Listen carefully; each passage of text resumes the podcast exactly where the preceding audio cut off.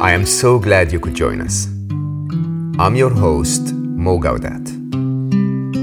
This podcast is nothing more than a conversation between two good friends sharing inspiring life stories and perhaps some nuggets of wisdom along the way. This is your invitation to slow down with us. Welcome to Slow Mo.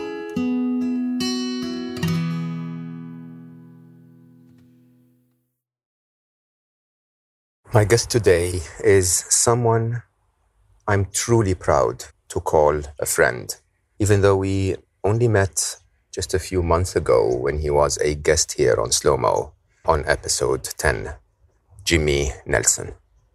I don't know if you've heard episode 10, but I absolutely think you should, because I sat there in front of Jimmy over a Zoom call as he opened up and spoke about his experience as a child, as a teenager, when life attempted to break him with the most appalling kind of harshness that a young person can ever be exposed to. And then he went on to describe his journey and how through the act of loving others, through the act of connecting, he found acceptance.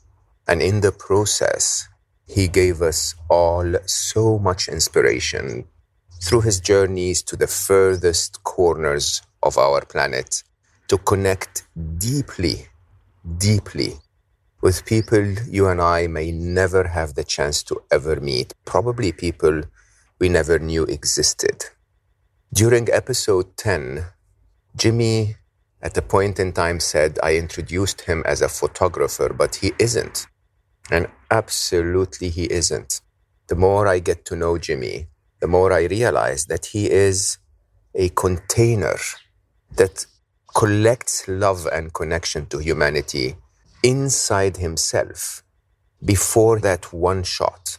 And by doing that, every one of his shots, every one of his words is just pouring with love for everything, for people around him, for our planet, for all being, perhaps in a journey to finally love himself fully. I am so honored to have Jimmy with us again today. We're doing this slightly differently on an Instagram live to see how that will work. So do tell me after the episode on social media what you think of that and if it is something that we should do again. But before I start playing that conversation, I just want to read to you a message that I got from a Slow Mo listener, which really touched my heart. This message is from Zoe Hopper. She said, "Hi Mo, I just wanted to reach out and say thank you for everything that you're doing and particularly for your podcast. I was in a pretty dark place 6 months ago, and it has helped me turn everything around. The podcast with Rajshri Patel improved my meditation. I ended up doing life coaching with Will Polston. The conversation with Dan Siegel fundamentally changed my views of life. It has truly made such a huge impact on me that I felt like I needed to reach out and let you know. I have been writing my whole journey down to start being more honest with myself and more vulnerable with the people I love. Even though you don't know me, you are definitely one of those people. Thank you."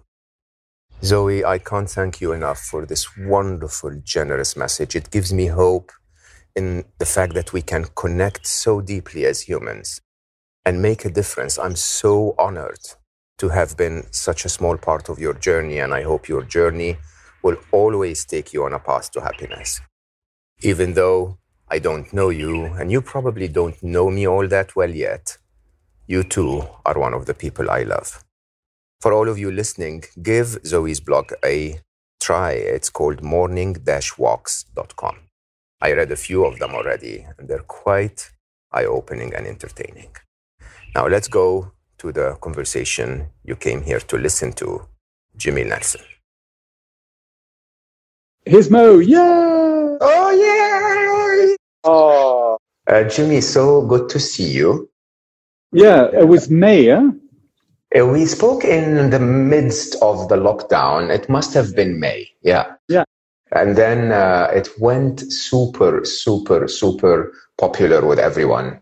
It was such a loving, wonderful, open, kind conversation.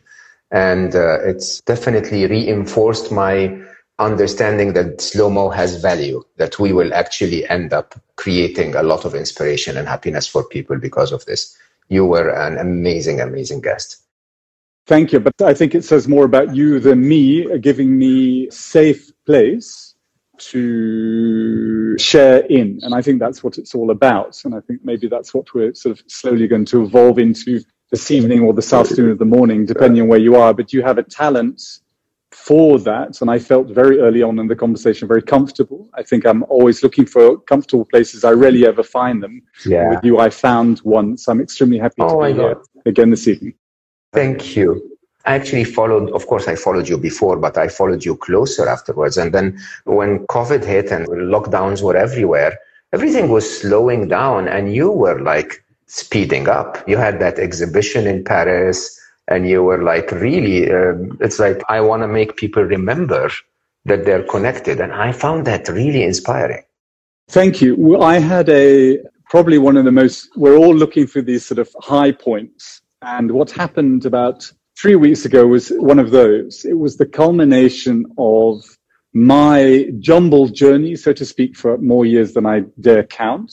And then eventually working with a team, which I do here now in Amsterdam, of about 9 people I was mentioning earlier, and being given an extraordinary opportunity to exhibit, but exhibit is not the right word, is share the content and the messaging of what I've been organically gathering over the last few years. Yeah. In a space called Atelier de Lumière, that's the room of light. Prior to me, if I'm right in saying, the only other exhibits had been artists who have passed away, quite profound, Monet, Renoir, Van Gogh, Gustav Klimt. So I was a little bit sort of flabbergasted when they came to the project.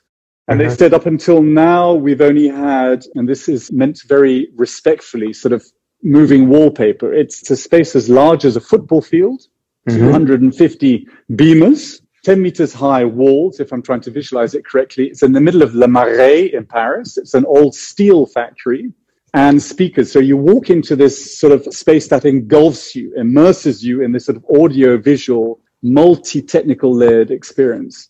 And we were asked to produce a 40-minute journey, an experience to enable all of us to better connect and understand with the privilege that I've had for all these years connecting with these indigenous cultures.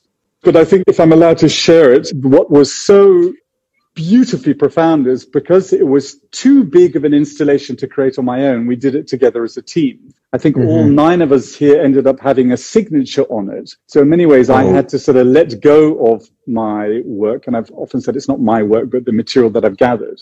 And because everybody put their mark on it, it managed to attract a whole audience of every age, every race, every sex in this wonderful way where every evening, and we only had it for 2 weeks because obviously it shut down with the curfew. I'd say on average, half the audience were crying. And crying, and I don't mean this in a negative way, but managing to take them closer to what I've felt and beginning to feel and perhaps slowly better understand the enormity and the power of the message behind these human beings I spend a lot of my life with. So it was beautiful. It was wild. It was humbling. It was thrilling. And if everything goes to plan, when the world decides to realign and rebalance itself, they will reopen. And I hope many poor people will have the possibility to go and visit. What's your belief on the word realign? You use when. Some people think if. Is this a reason to be concerned? I have zero qualifications on this matter. So I warn you and everybody who's listening. Everything I've ever learned has been autodidactic, much the same as what I do here. But my feeling is I don't realign, but in a new way. I humbly hope that what is still happening is going on for longer than we've all anticipated, is the wake-up call we all need, or 7.8 billion of us as human beings. Now it's hurting everybody in many ways that we do understand, in many ways we could never understand. But I think, and if I can be brave enough to say this, and I've been worrying a little bit about this evening because I didn't know whether I really wanted to put myself out there, but I'm going to. It's only until we hurt in one form or another, and I don't mean to impose any pain or disrespect on anybody, that we can collectively make a change. And if we don't make that change, we're now beginning to realize we're not, as human beings, the top of the pyramid we imagined we were on. So I posted something on social media a couple of weeks ago, interestingly, a few weeks ago, that basically was asking the question, is COVID-19 the disease or the cure? And I posted it because I watched a documentary on Netflix, a beautiful documentary about a young couple trying to build an organic farm, permaculture type thing. And basically, they were trying to get to that natural balance where things really come together and work together and become connected. And they let everything go for nature to work, but they still continue to fight the coyotes and the foxes, which seemed to be predators eating their chickens and so on. And eventually, when they realized that even those were not predators, even those were there to attack the gophers that were eating the roots of the trees, and, you know, and that when they let them in, yes, they lost a couple of chicken, but they also managed to get the trees to grow and so on and so forth. It became so obvious to me that we humans, we don't get it. We don't understand that concept of a natural balance. And so like you, I'm a huge believer that we're getting this pain because there is something in it for us, something that requires us to move to a point of balance somehow. I think where we had our original conversation on in May, and as again, I'm not an authority. I can only share what I've personally experienced in my 52 years. This personal journey of trying to rebalance, reconnect with a healthy self on all levels has only come from extreme humility. But until everything is stripped away and you make that conscious choice, I'm sorry to wave my finger, I'm just passionate about it. You make that conscious choice, and it's taken me decades. Yeah, it's not finite and it's not complete and it perhaps never will be, but it's a path. Until you make that conscious choice from out of a very dark place, you can't make those changes. And where I get to, what I get to see, what I get to make art of, what I get to share and talk about. So everybody continually compliments me. Oh, Jimmy, you're amazing pictures.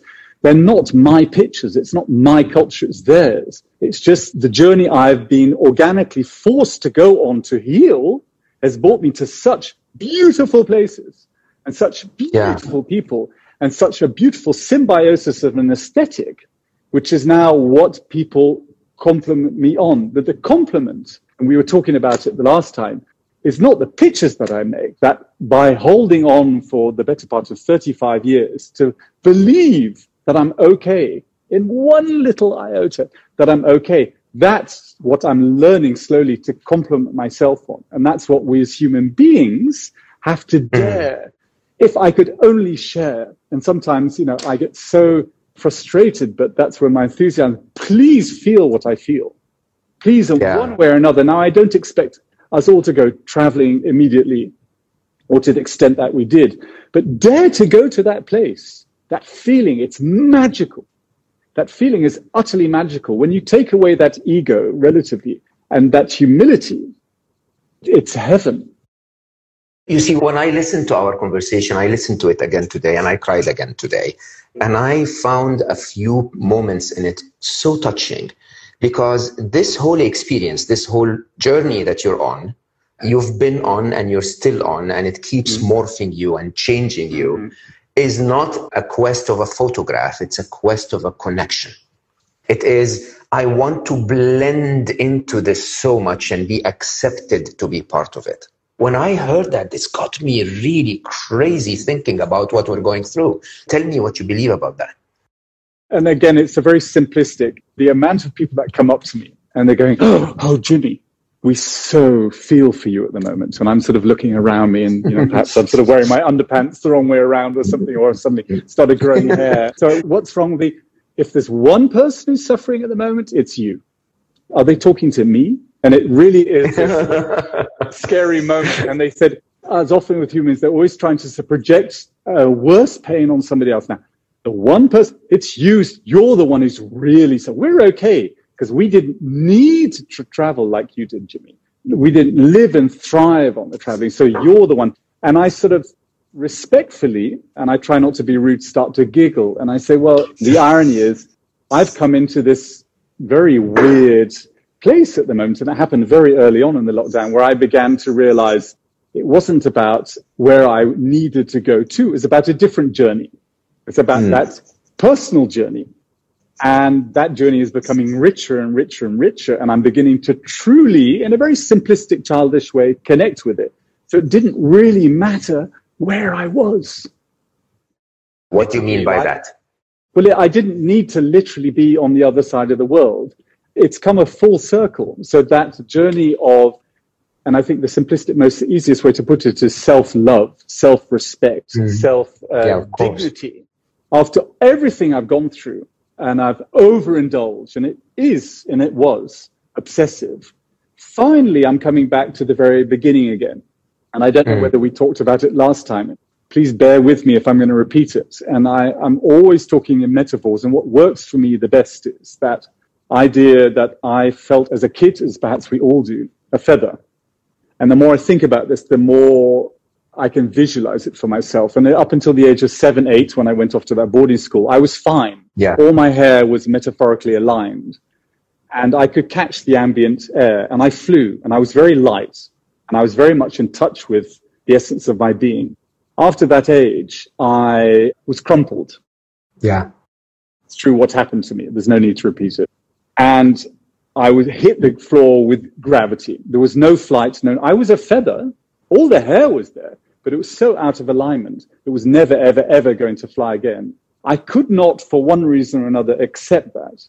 Where I found the strength from, I'm still not sure. But for the last 35 years, I've decided to remain that feather, but realign every single one of those hairs to find flight again, which I'm slowly beginning to do, to be able to catch that ambient air, that feeling of lightness, that feeling in a being, in balance with hopefully a small element of wisdom and maturity that has come throughout the years, and reconnect with that child, reconnect with that love of life, reconnect with that love of one another, the love of everything that's around me, and ultimately the love of self. Now, it's always going to be a work in progress. So wherever I am, and if it's actually here, and I was talking to the people listening prior to us connecting about, they were asking me, how does my day begin? And I was describing to them how I wake up very early in the morning before the sunrise, wake up like a lemur, worshipping the light with respect to the day. Doesn't matter where that is. The light is as beautiful here in Amsterdam as it is in Kenya or in Papua New Guinea. Isn't this ironic that you say now more and more you're feeling it when everyone else in the world is feeling stuck? They're feeling that their feather is crushed, that they're unable to move, they're unable to go anywhere. The weird aspect is, and again, I don't know whether I dare share it, I feel utterly liberated because it's all about that fear has gone. That fear that was throughout my life and slowly working and working and working and real has gone. So it doesn't matter where I am or who I'm with or who I'm not with, or ultimately, maybe I'm only with myself. There's a peace coming to it. Now, running balance to that, where everybody around me is having so much sympathy for me. Oh, Jimmy, you must be struggling with your creativity, with your urge to see, to share, to document, to make art. It's here. It's as beautiful here. It's perhaps a little bit harder to find. But the fulfillment of seeing it, of connecting it with it and making it, perhaps ultimately sharing, is not for anybody else. It's this personal. It's for me. I'm doing it for me. So if I literally have to look outside, and there's only concrete, weirdly, because there's a piece, you can see beauty in it and then apply yourself to connect with it and then perhaps ultimately share and show people how you see the beauty in it, if that makes sense. It makes sense, but it's so hard to imagine. You're almost saying there is beauty in concrete just as much as there is beauty in the south of Sudan meeting with people who have never seen concrete. Yeah, because you're trying to connect with how do you explain it? We were here, obviously, at the beginning of lockdown when we first met. And obviously, I have to keep moving. I have to keep seeing. And I decided to discover the Netherlands. Mm-hmm. I've lived here since I was 24. I'm 52. That's a long time to have not discovered the country you live in, I live in. So as we all do here, we get onto our bikes. And in that process of making time and making space, began to see an abundance, as perhaps many of us do, although we don't necessarily accept it, things we've never seen before, extraordinarily beautiful parts of a nation, also its culture. And as a result of that, a number of very big projects have begun within that and are coming out of it. Projects that I would have never given time to before, I would have never seen, I would have never wished to even see. And one of them, I can't go into in too much detail to, it's a project essentially about love. And it could be aligned also with Van Gogh. I'm just going to leave it. No, you can't leave us there. Okay, well, maybe I'll go into... I was approached, and although it hasn't been signed, and we're discussing it, but it's a beautiful work in progress with the Van Gogh Museum. And they were saying, we're now here. If I hadn't have been here, we wouldn't have had the time to discuss this together. And they said, Jimmy, we're a national museum. 95% of the visitors are international. So Dutch people don't come here anymore. Also, our funding is a little bit tight at the moment because the world has changed. Would there be a way that you could creatively, with your team, that's also with my colleagues, create an installation for us to celebrate the 50th anniversary of the Van Gogh Museum in 2023? To cut a very long story short, the idea is going to be that we will make a project with the Dutch and for the Dutch. And it will be obviously multi-layered, visually and aesthetically, but it's going to begin by love letters, because we have to choose, or we have to curate 150 to 200 individuals to represent the Dutch nation. But rather than choose them by how they look or what they earn or what they've achieved or their profession or their location, based on the reason we understand and connect with Van Gogh and his art, it's not necessarily what he painted, it's the words he wrote to his brother, his struggle to find his identity, his purpose, his love. So there's a few parallel stories going on here, and his frustration. And through those words and through those letters, we've, through time, far better understood his art. So we're going to make an announcement, if everything goes right, sometime in the not so distant future, for people to write a love letter about how they've managed, if they still are capable of loving themselves and the nation that they live in as a Dutch person. And from that, the letters, we start making contact with people and start building and creating an exhibition around that. That's one example. That's a massive privilege and honor to be able to do something like this. And it's not a completely fair comparison. But with this idea would have never emerged if there hadn't been the time, the space. It's extremely economical to do. And it's all based around daring to connect with your feelings and truly being fascinated in others and wanting to share with them. Can I ask you a very sensitive question? When we spoke the first time and connected so deeply, it was around a topic that I think we're both working on heavily, which is the concept of self-love. It's the concept of, I mean, I think every human on the planet is working on this, but the idea is, there is a realization at a point in time that you're never really going to get anywhere. You're never really going to get anything unless you find that within you. And you, being a person that is so able to love everyone, to go to China, to go to, I mean, at least in your work, it shows. This is, I remember that your first picture of that girl that you fell in love with in Tibet who didn't love you back. This whole journey is around love. It is around, I'm trying to find that love of myself by loving others, which is a very unusual way of looking at it. Again, you have to be very bold to say it's the journey everybody's on. But I think if we are mutually going to be, I believe it is.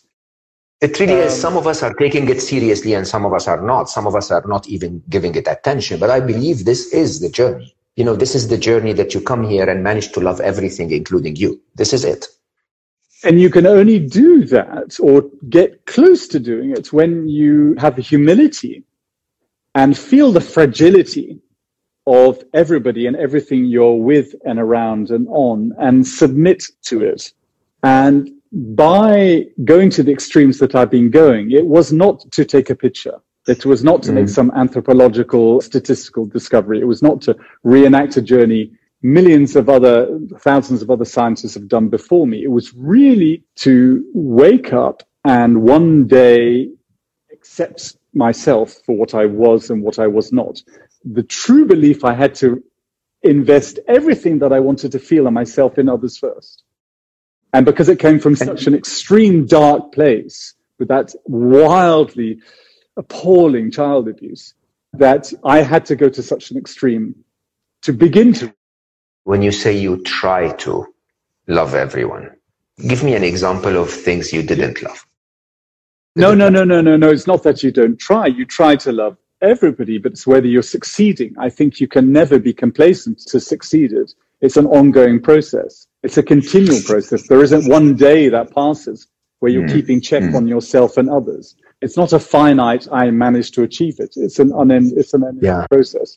You see, I'm finishing the last chapter of a book about artificial intelligence. And I got a very unusual twist because I started by a warning saying those new beings are coming to life and here is how they work and here is how they're going to take over the world. And then surprisingly, because of my son, as always, sent me an interesting message at a point in time. I suddenly turned the last chapter entirely around the idea of love, which is the most unlikely thing you can ever do when it comes to the machines. But in my point of view, if I can love a human and I can love a puppy, I should love every being that has that ability to engage in life, that has that factor that we call life. And interestingly, which really I wrote and then I parked because I'm not aware if I can publish that, I started to ask myself, and can I disagree with COVID-19 but still love it? Can I actually find in me that idea of saying, look, love is not conditional. Love exists. COVID-19 is trying to survive and propagate like we are. It's just on the opposite side of who we are. Can I actually stop fighting life so that life stops fighting me? And I think that's really an unusual place to be when you think about love, isn't it? Again, if you also take it off the tangent, I obviously don't know anything about AI, but if you look at COVID-19 as a gift of, and this sounds a little bit weird, literally a wake-up call of it's trying to wake us up.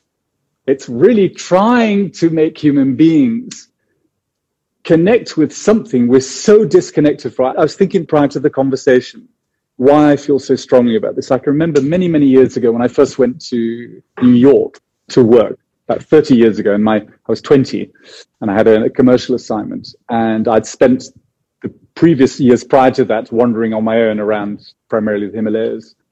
And every evening, I'd lock myself in my hotel room because I could not cope with what I felt at the time, this pain and all the human beings running around me.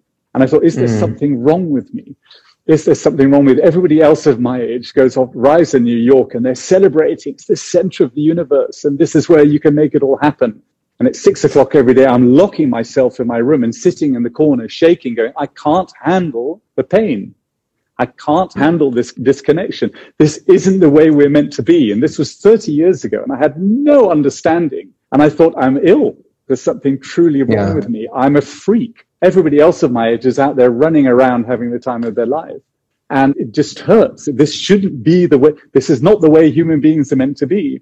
And then in the daytime when I was working, I was trying to function. And obviously very young and naive.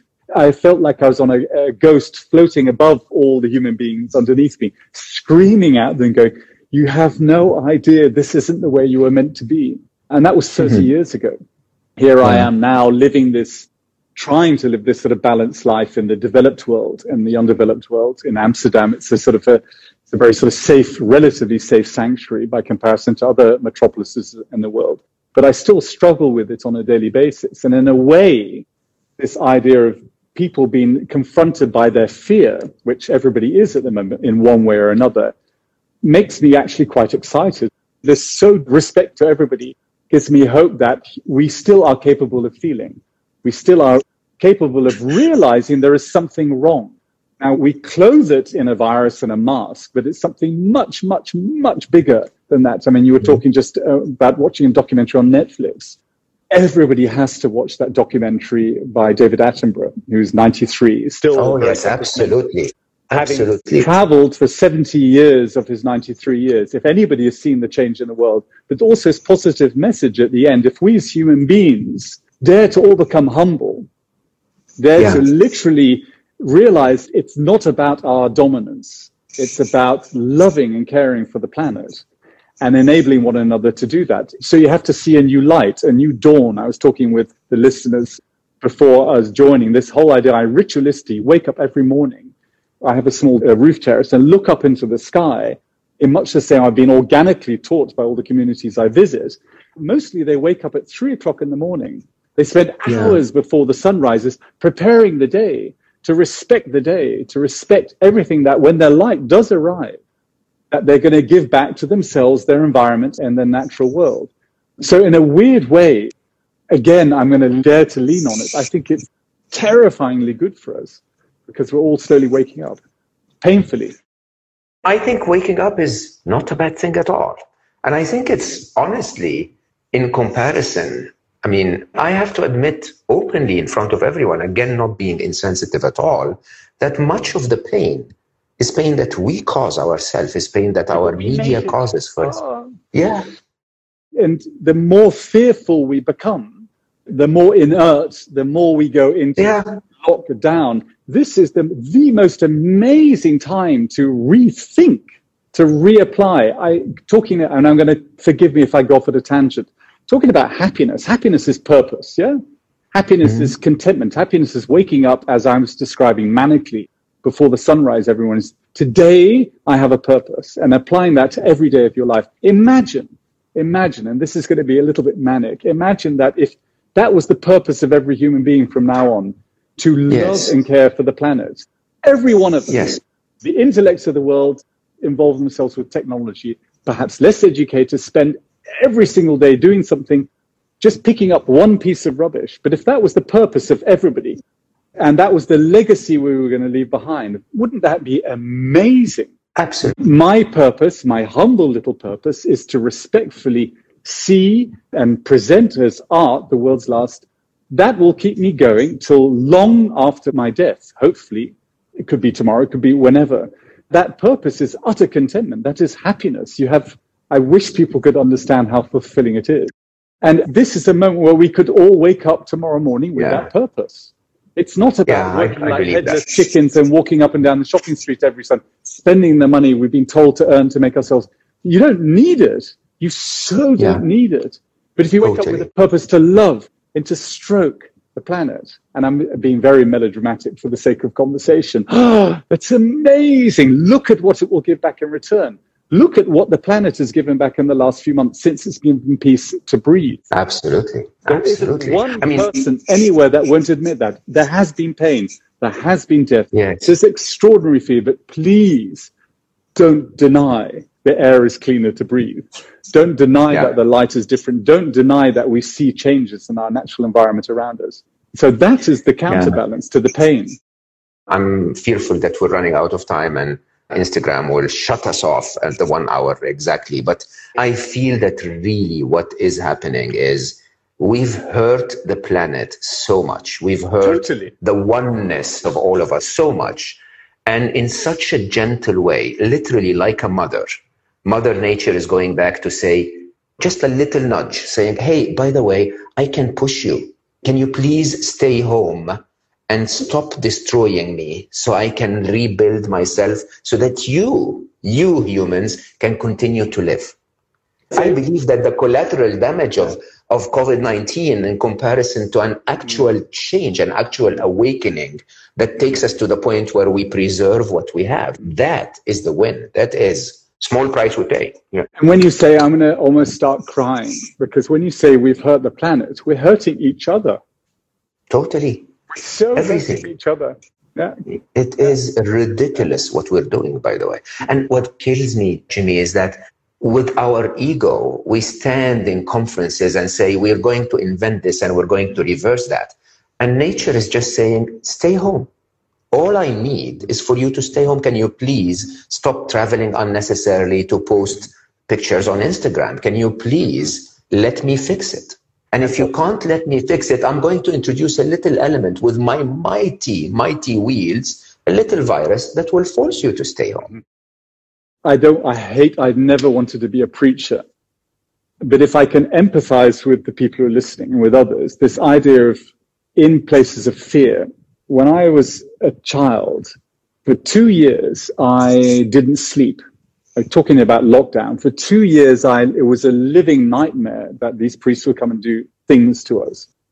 For more years than I'll ever be able to remember, I've lived in fear of also of myself and hate. But then this deep belief, I can't carry on like this. I can't carry on like this because of remembering that feather.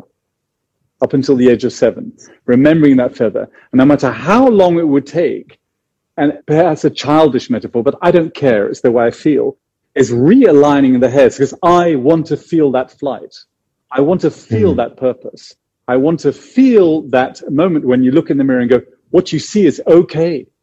You are valid here. Yeah. That takes a lot of work, and which is unending. But if you're given the privilege, which I'm slowly being given, the feeling of enlightenment, it's I can't put it into words. So if anybody's touched by the pictures I make, that's only a fraction of what I feel inside when I'm making. And it's just making pictures. But the investment, the feeling, the emotion is insane. And slowly, after more years than I can, I'm repeating myself, you get that realignment. And then you start to fly again. And then you're afraid of nothing because it doesn't matter anymore. I'm here. I'm totally here. And for years I've mocked very unkindly through insecurity and lack of, and a book like sort of Eckhart Tolle. And it's only now, and I'm a very slow starter, and I'm sorry, that I'm really beginning to understand what these people of wisdom are saying. I just had to live it and go through it in the weirdest way. Here we are now as a collective. In this fear, in this terror, it could be so beautiful. It could be so beautiful if we dare be honest. Echt, it could be so, yeah. I love you, Jimmy. I will always remind you of that. You're the man. And everyone, you read those comments, everyone adores how you put your whole self, your whole emotion, your whole experience, your whole journey in your work, and then inspire all of us. It's, it is just such a pleasure. The enthusiasm is this extraordinary feeling from within inside, coming from the darkest place of fear, of metaphoric lockdown, where people can come up to me now. And if they only knew how relatively okay I am compared to where I came from, but I had to first come from there. As we are all now mutually in a not too dissimilar place of fear and pain. So hold each other, help each other, trust each other, and ultimately trust ourselves. And we must be okay. I know it's possible. You know what, Jimmy? I think we've all overestimated the value of science. We've underestimated the value of love in this world. Feeling. Absolutely. And that, I believe, that is what the world needs today to change. We don't need an iPhone 13. I beg you, God, no more iPhones. Seriously. No. We need to feel. We need to connect. And each individual in their own humble way has to find that path. It's difficult. Yeah. It's complicated. But we're all capable of feeling it. It's often something else I'm always asked, Jimmy, not only the pictures are amazing, but you're so brave. Excuse my French, but what a load of... When I travel to this, I'm so far off the grid. If you arrive and you're sincere, they will see you and they hold you because you put yourself fearlessly at their feet. Oh, I'm no bigger or better. I'm here. Guide me, help me, love me, feed me, teach me, show me. It's so easy, but first you have to let go, as we all should do now, and get off a high pedestal, the pyramid, and put ourselves down, feel the floor and the ground, feel what it means to us, and then start again together and help each other. Sorry, can I tell you an anecdote? My eldest daughter, Ardash, was telling me the other day, and she's an amazing lady. All my kids are. she was telling me the other day, likewise, I said, are you struggling? She says, it's absolutely fantastic. I'm keeping myself busy. Not only is she studying, she's a self-entrepreneur with a sort of sustainable clothing brand. She's decided in the evening she would normally go out and party. She's helping clean and shop for old women living on the street where she's living. She says, I've had more fun in the last few months listening to these very smart old women telling me stories, guiding me, laughing at me, teasing with me. She says, I've become addicted. I would have never had this opportunity if I'd been carrying on. And she's not the biggest person going out. And I thought, isn't that beautiful? It's all there. It really is. The adventure is there. The love is there. By giving and helping other people, she says, what these women are giving back to me, you have no idea. But I would have never spent 2 to 3 nights a week sitting with a 93-year-old lady, cleaning her or doing her shopping. And it's not that we have to spend the rest of our life doing that, but there are fantastic adventures to be had of discovery, of curiosity here on our doorsteps. And whether it's she helping somebody or me making, it's all there. Yeah. Good. So as we all walk into this next lockdown, dare to love is what Jimmy is telling all of us. Dare to understand that finding yourself and finding what your life purpose is, finding your path through life, finding your path to happiness is all about looking within and finding that love. I really don't want Instagram Live to shut us down. So, Jimmy, close us with your final tips and advice, your final words of inspiration. It's a privilege to talk to you and to receive the compliments that you've been giving. Thank you. Thank you for accommodating me in my eccentric, hopefully passionate way of communicating. We love it. It's not based on anything I've ever read. It's only based on what I feel. We love every bit of it. Thank you, everybody else, for participating and being patient with us at the beginning. And look after yourselves and one another in the next few months. There is light to be seen, although you may be somewhere in Northern Europe and it's the winter. Trust me, it's there. Just feel it. And if you're lost, pick up a feather and stroke the hairs on the feather. And think of that metaphor. You're the best, Jimmy. Thank you all so much. Thank you all for joining us. And we should do this more often. I'm here. And I enjoy your colleagues who I've been talking to as well. They're good guys. Yeah, right. Okay, they're wonderful. Look after yourself there in Dubai. The biggest to everybody. Thank you for having me. And you too. Love you. Bye. See you soon. Bye. You too. Bye. Bye. I'll have to admit that Instagram thing was a bit hectic for me. I think I'm getting old. I mean, all of the technical issues and making sure that the network is proper and comments that you're sending, which are incredible and wonderful, but at the same time, a little bit distracting.